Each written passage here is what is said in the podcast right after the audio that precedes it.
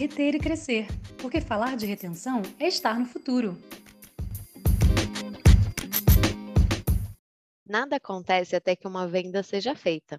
A expressão de Red Motley, de 1946, acredita aos vendedores a sua justa importância para empresas e consumidores. A Associação Brasileira de Empresa de Vendas Direta divulga anualmente os números do setor no país e os dados são impressionantes. Estima-se que formalmente temos um exército de 4 milhões de vendedores diretos das empresas, que gerou um volume de 50 bilhões no ano de 2020. 20% dessas transações foram feitas pela internet, 18% pela pelo WhatsApp e 15% por mídias sociais. O Brasil ocupa hoje a sexta posição global de vendas diretas de todo o mundo. Uma pesquisa conduzida pelo LinkedIn entre abril de 2019 e abril de 2020 com 500 vendedores aponta as seguintes tendências: 68% dos vendedores listaram o uso das redes sociais dentre as técnicas de abordagem com a maior taxa de conversão, 47% dos compradores dizem que a confiança é a principal qualidade nos relacionamentos, 77% dos vendedores que bateram as metas consideram ferramentas de inteligência de vendas essenciais e 71% deles descrevem os leads de marketing como excelentes, em comparação a apenas 32% de seus pares de pior performance. Que vender é uma arte, ninguém tem dúvida. Mas você sabe a importância do seu processo de vendas para a retenção dos seus clientes?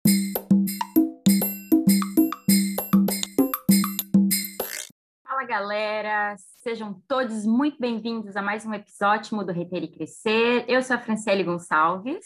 Eu sou a Fudimoto Paola, quero mudar hoje.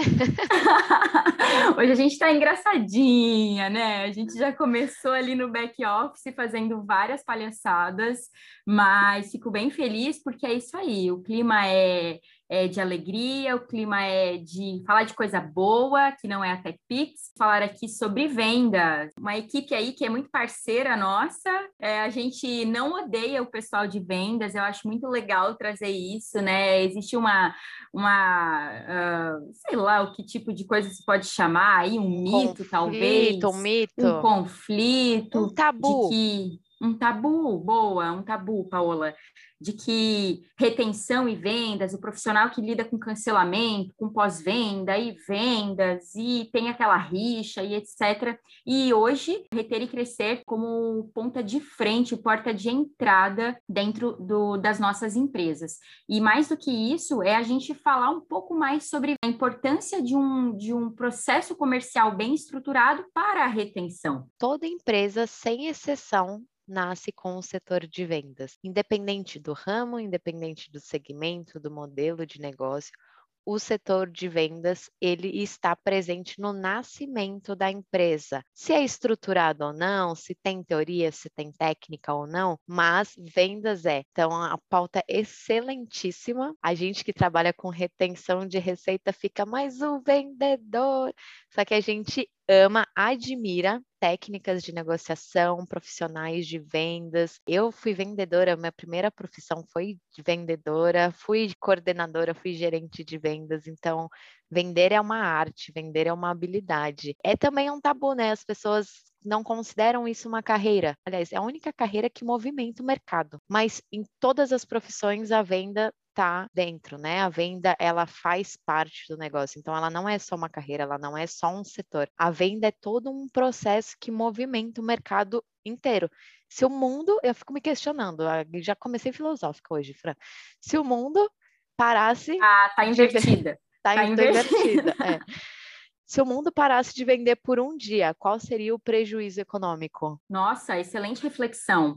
O quão relevante é de fato, né, essa, essa profissão e de que não só como uma arte, mas como uma ciência. Ter uma visão de vendas como uma ciência a ser estudada, a ser analisada, a ser aplicada, a ser otimizada, né, e utilizando os dados e os processos a favor das decisões que são tomadas relacionadas a esse setor dentro da empresa, você só imagina como tende a potencializar essa magnitude que essa, essa área dentro de uma empresa já possui, como você bem trouxe desde o seu nascimento. Bom, sem mais delongas, vamos começando então, só recapitulando rapidinho, Paola, o que, que a gente vai trazer aqui então? A importância então da venda consultiva Porque venda consultiva é um termo que está muito em alta no mercado, né? E quando a gente fala de, de receita recorrente, a gente sempre tem que pensar nesse, nesse modelo de venda que não é tão direto como um modelo de venda de produto, e sim relacionado à venda consultiva.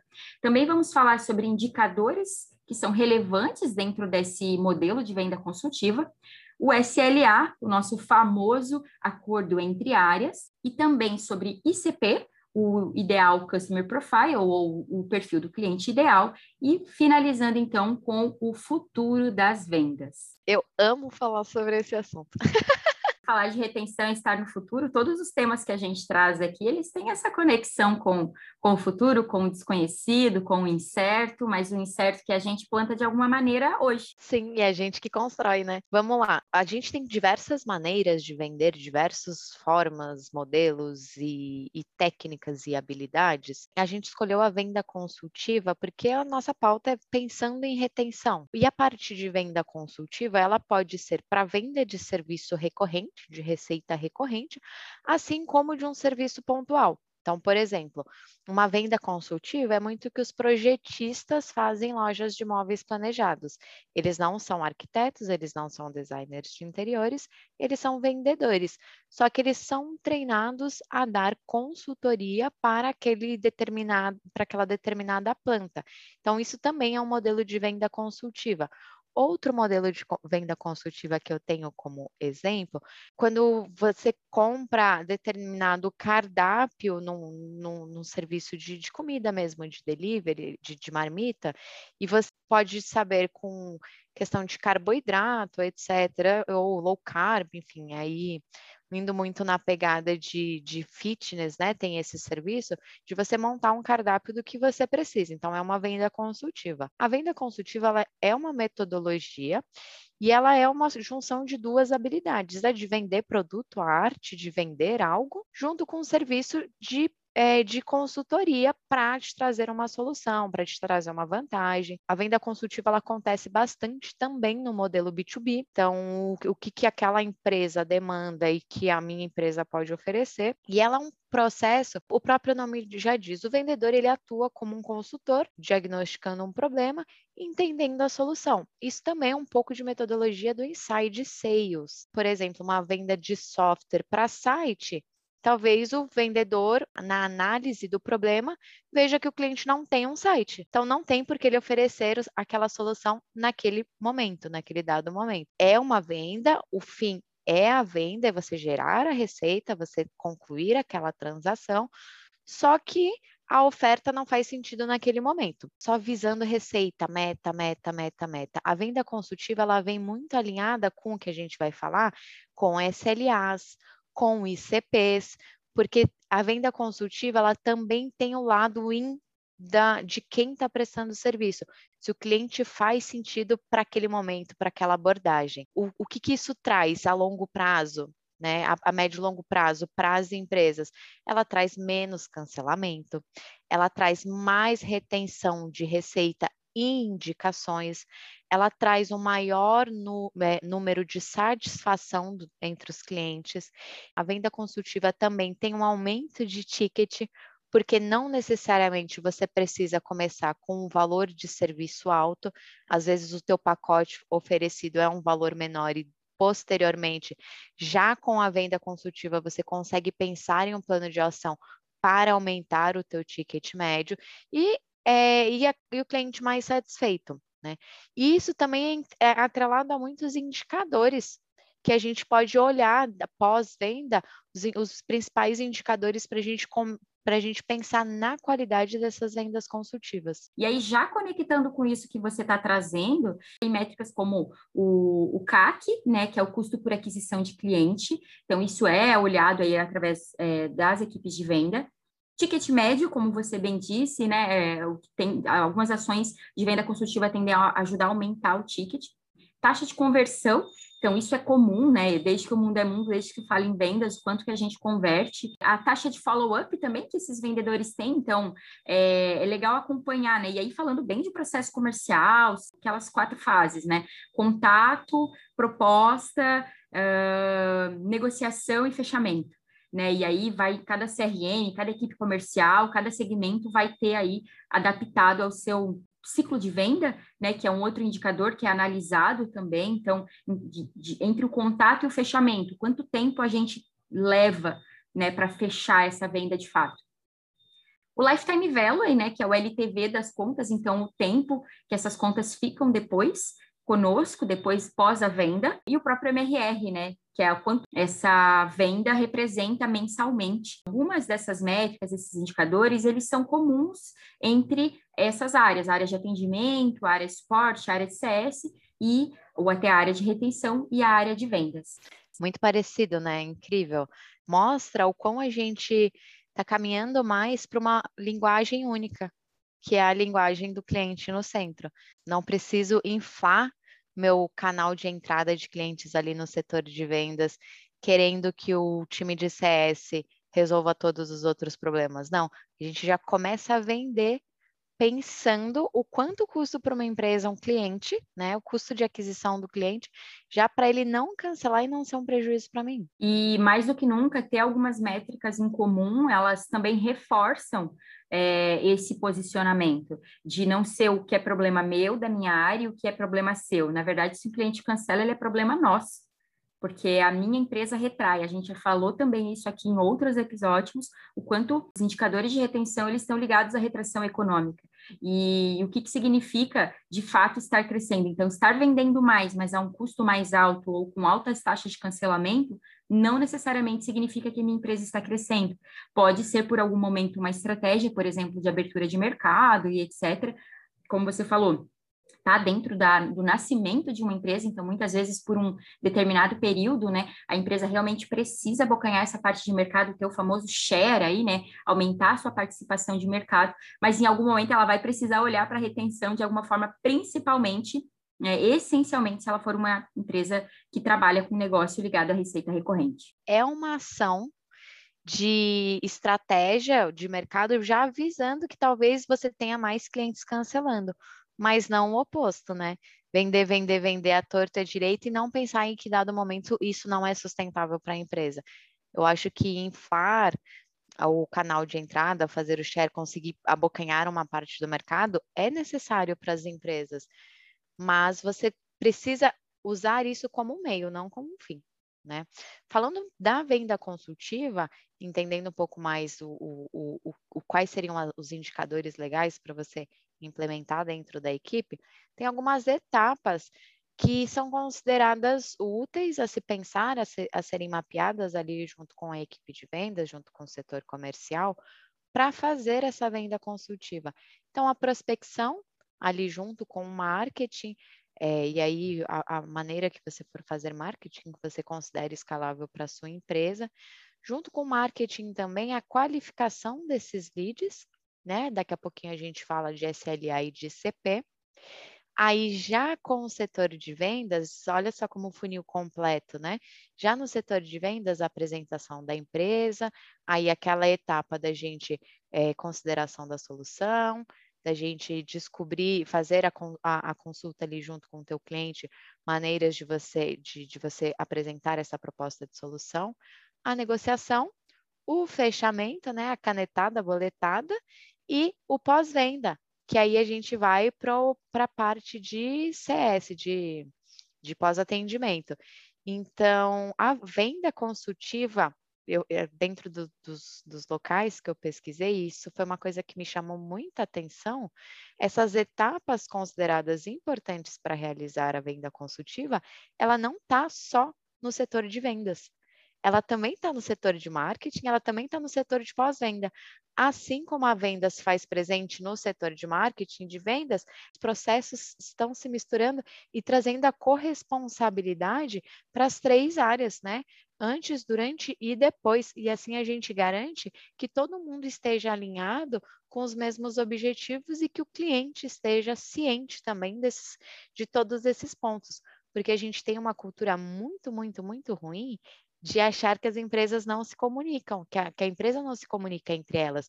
Então, às vezes, as, as contas chegam ali no, na área de CS, na área de implementação, na área de retenção, e fala assim, mas o vendedor me prometeu isso aqui. E aí, se a gente tem um discurso alinhado, eu falo, não, Eu tenho certeza absoluta que a Fran jamais faria isso. Vamos rever essa conversa junto? Vamos rever essa negociação juntos? Porque o cliente acha que a gente não, que a gente não se converse, que a gente está querendo vender de qualquer jeito. Dentro dessa linha do que você falou, nada mais justo do que a gente falar sobre o famoso SLA. É, o SLA, gente, para quem nunca ouviu falar, é uma sigla que do inglês é Service Level Agreement, ou acordo do nível de serviço, e o mais famoso deles é entre marketing e vendas, né? Então, está cumprindo SLA, não está cumprindo SLA? Mas de uma maneira muito simples, é dizer que a gente estabeleceu um documento entre marketing e vendas em que defini definimos alguns critérios de acordo com as pesquisas que a gente fez sobre os nossos, a nossa base de clientes, o que é importante para o nosso negócio, enfim, é a gente ter isso num papel, né, ou num documento, num doc hoje, alinhado e aprovado tanto em, entre todas as áreas, nesse caso marketing e vendas, mas também pode existir um acordo entre vendas e a área de atendimento, ou entre a área de atendimento e a área de retenção, ou entre a área de suporte e a área de retenção, enfim.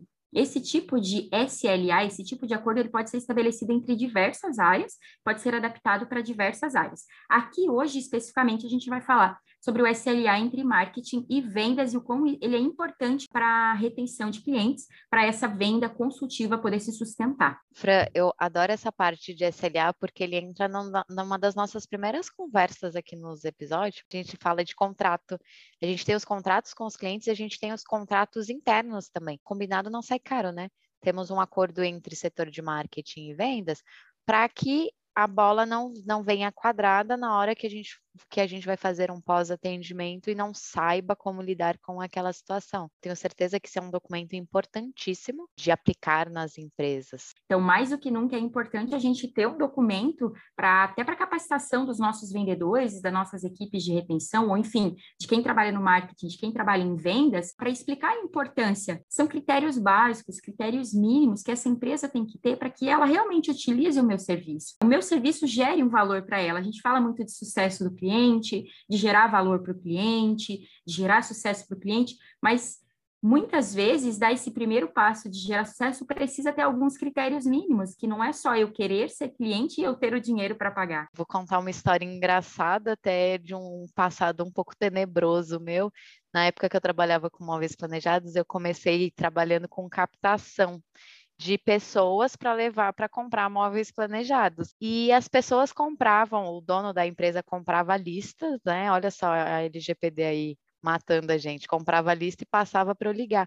E Fran, você acredita que uma vez, né, nós éramos uma equipe, uma menina passou, marcou, agendou horário para um cliente ir lá fazer o projeto dele de móveis planejados, e aí a pessoa fez o projeto, o vendedor fez o projeto, que não sei o quê. Na hora de vender, de fechar a venda, o cliente falou assim para o vendedor: Não, mas eu ainda não comprei o apartamento. Porque o vendedor falou assim: Ué, mas o que, que você está fazendo aqui? Aí ele pegou e falou assim: Não, mas é que esse é o apartamento que eu quero comprar. E isso não foi mapeado com o pessoal de captação. Ou seja, imagina, isso é um acordo Desalinhado de SLA. ao máximo, uhum. né? E aí, Sim. imagina a frustração da equipe, imagina isso em volume, tá? Então, se eu sou equipe de vendas, eu detesto ligar para para leads completamente desalinhados. Né? A gente perde um tempo danado. O vendedor gosta de vender, o vendedor gosta de fechar negócio, mas é entendido em um processo comercial de vendas consultiva que a gente precisa sim também trabalhar a capacitação e a educação do cliente ao longo do próprio processo. Nesse exemplo que você trouxe, deve ter sido frustrante para caramba. Quantas vezes a gente não vê isso, né? De toma essa lista aqui, sai ligando e vê quem precisa. O quanto isso é efetivo, o quanto isso é de fato producente, né? Eu adoro essa palavra é, é dentro escalável. do processo da empresa. Não é escalável. Quanto você gasta para uma pessoa que seja captação via telefone mesmo, né?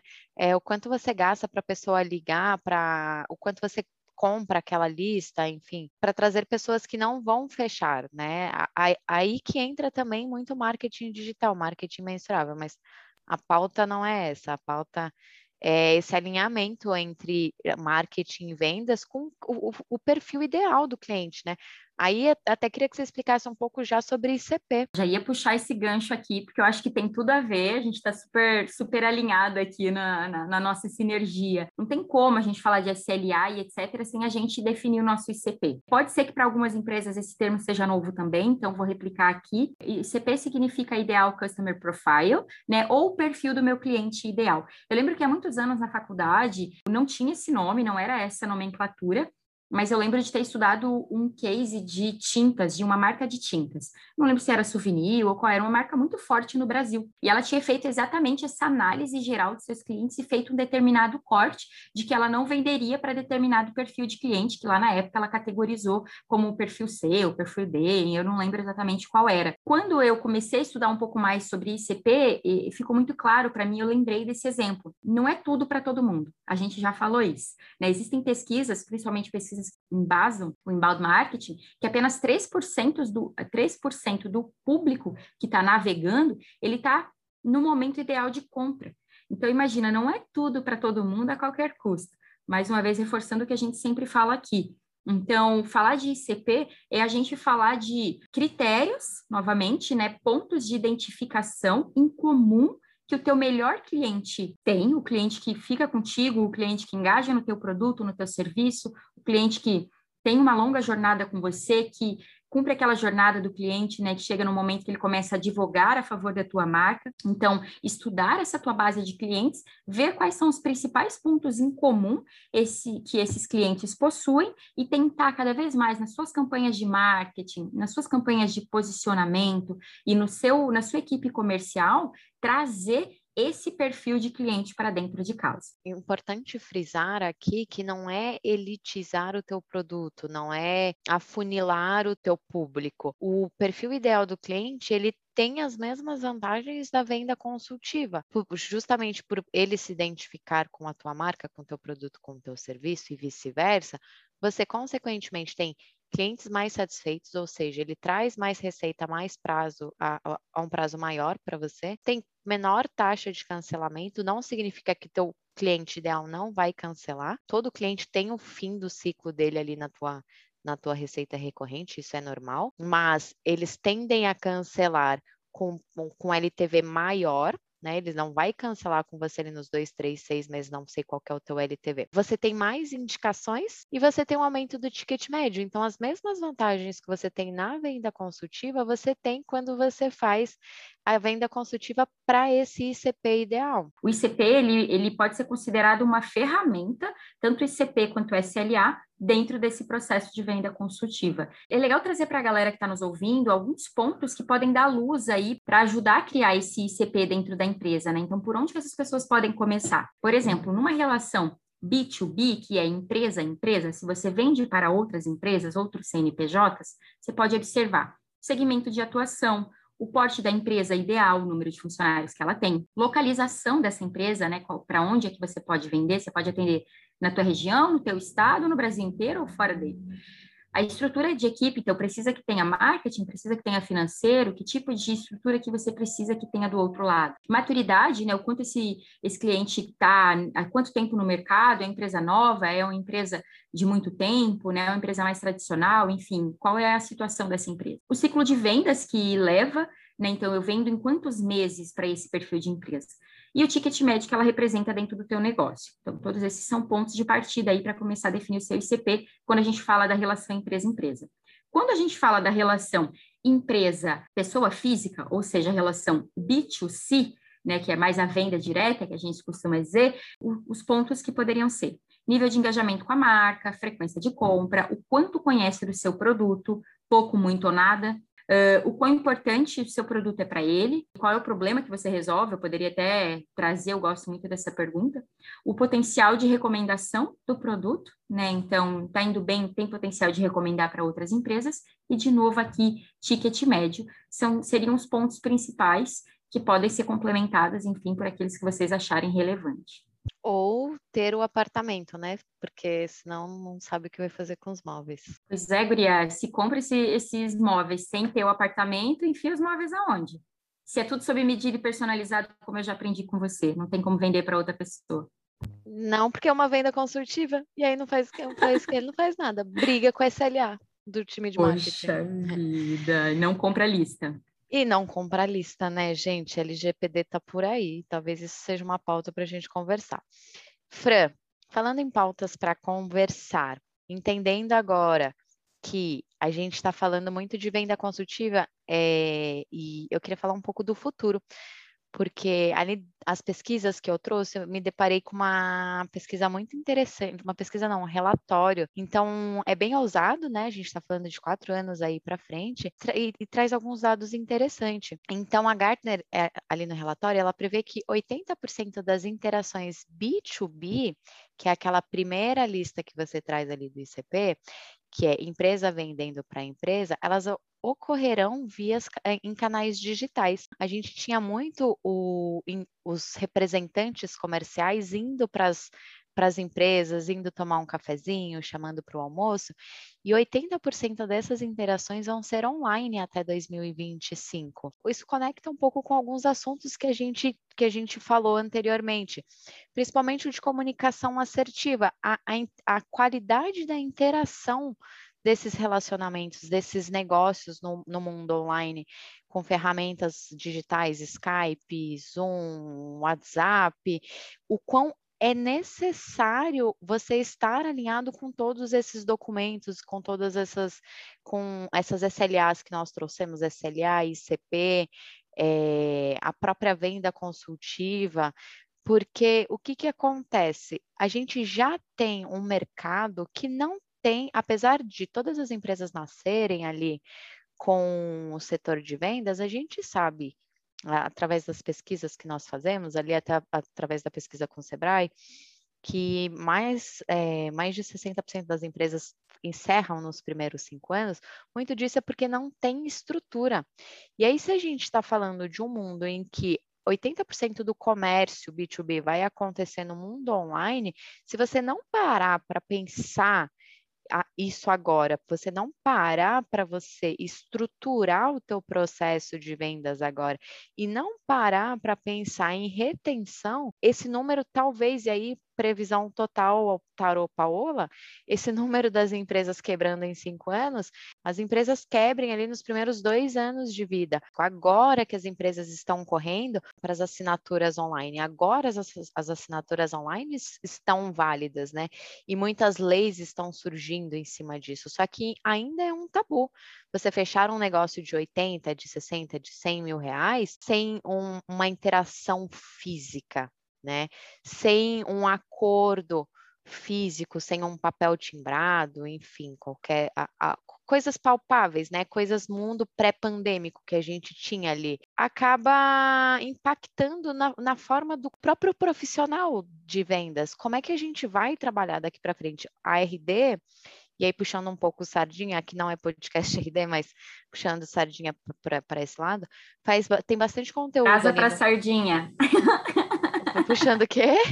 Brasa para sardinha. Puxando brasa para sardinha, tem bastante conteúdo ali no blog sobre essa estruturação de vendas, justamente por conta disso, porque mundo pós-pandêmico, que não é pós-pandêmico, mas esse mundo pós-pandemia, ele já traz muita necessidade dessas negociações online. E a gente tem um, um, uma previsão de 80% dessa receita ser 100% online até 2025. Então, a gente tem um mundo com clientes onipresentes que é mais difícil influenciar a decisão de compra. Então, esse profissional de venda, ele precisa se concentrar em ajudar as pessoas, ajudar esses grupos de compradores a se sentirem mais confiantes em suas próprias decisões do que efetivamente empurrar uma venda em si. Então, fica aí essa provocação de como a gente pode, como a gente já começou a moldar o próprio futuro do profissional de vendas. O processo está mudando, e daí, quando o processo muda, tudo que está envolvido nele muda também, né? Ou precisa mudar de alguma maneira. E quem não muda, quem não se adapta, é substituído. Então, em algum momento, a gente vai precisar, vai ter uma geração, isso acontece, isso é, é máxima para tudo.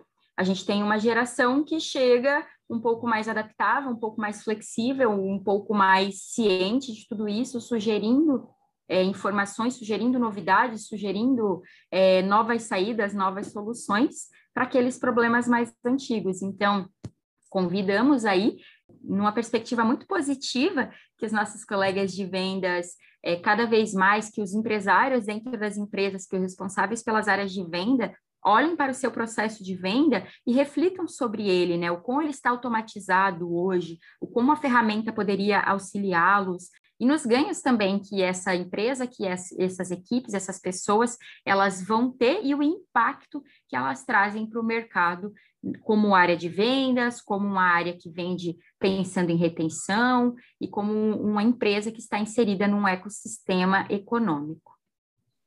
A gente, eu tô só esperando pelo lançamento do Lobo de Wall Street 2 com esse novo modelo de atendimento de vendas consultivas. Já pensou Vamos que interessante? Vamos ver o que vai ser, né? O, uma frase que eu gosto muito é aquela que diz que o futuro ela chega para todos, não no mesmo momento, mas invariavelmente para todos. Então, muito da que a gente faz nessas provocações é, nós somos também parte dessa mudança do futuro. Então, o que a gente faz hoje aqui, as, a, os acordos que a gente adota, as, os hábitos e maneiras que nós adotamos fazem com que a gente é, impacte toda uma cadeia ao nosso redor. Então, se você está começando o seu processo de vendas, se você quer estruturar, se você não está contente com esse processo de vendas, já começa olhando é, já começa se perguntando: eu vou vender para cancelar quando? Se a resposta não é imediata, faça um processo bem estruturado. Converse com a sua equipe de retenção, converse com a sua equipe de atendimento. Acho que é, já é um excelente ponto de partida a gente aproximar cada vez mais essas áreas e essas áreas estarem conectadas e, de novo, reforçando cultura, reforçando objetivos em comum, reforçando métricas em comum é, e se ajudando cada vez mais. Paola, acho que vamos encaminhando para o final. Eu acredito que já passamos aqui o nosso recado. Agradeço aí mais uma vez por esse excelente papo. É, convido a quem estiver nos ouvindo aí a nos seguir nas redes sociais. A gente está no LinkedIn, como Reter e Crescer, a gente está no Instagram. Tem muito conteúdo legal que a senhora Paola cria lá e publica para vocês. É, curte, compartilha, passa para os seus amigos. A gente tem um blog também que se chama Reter e Crescer, então nos acompanhe, faça perguntas, interaja com a gente. E acho que é isso. É isso, gente. Muito obrigada, muito obrigada, Franzoca. Adorei o papo. Adorei o assunto, desmistificando aí o tabu entre retenção e vendas. E para o próximo episódio nós temos uma surpresa ainda nesse assunto, né? Mas. É verdade, estava me esquecendo, perdão, surpresa. Sim, a surpresa fica para o próximo episódio. Já já a gente traz. Muito obrigada e não esqueçam, falar de retenção é estar no futuro. Por quê? Falar de retenção é estar no futuro. crescer, falar de. Ah, crescer e que crescer. difícil esse slogan, vamos mudar.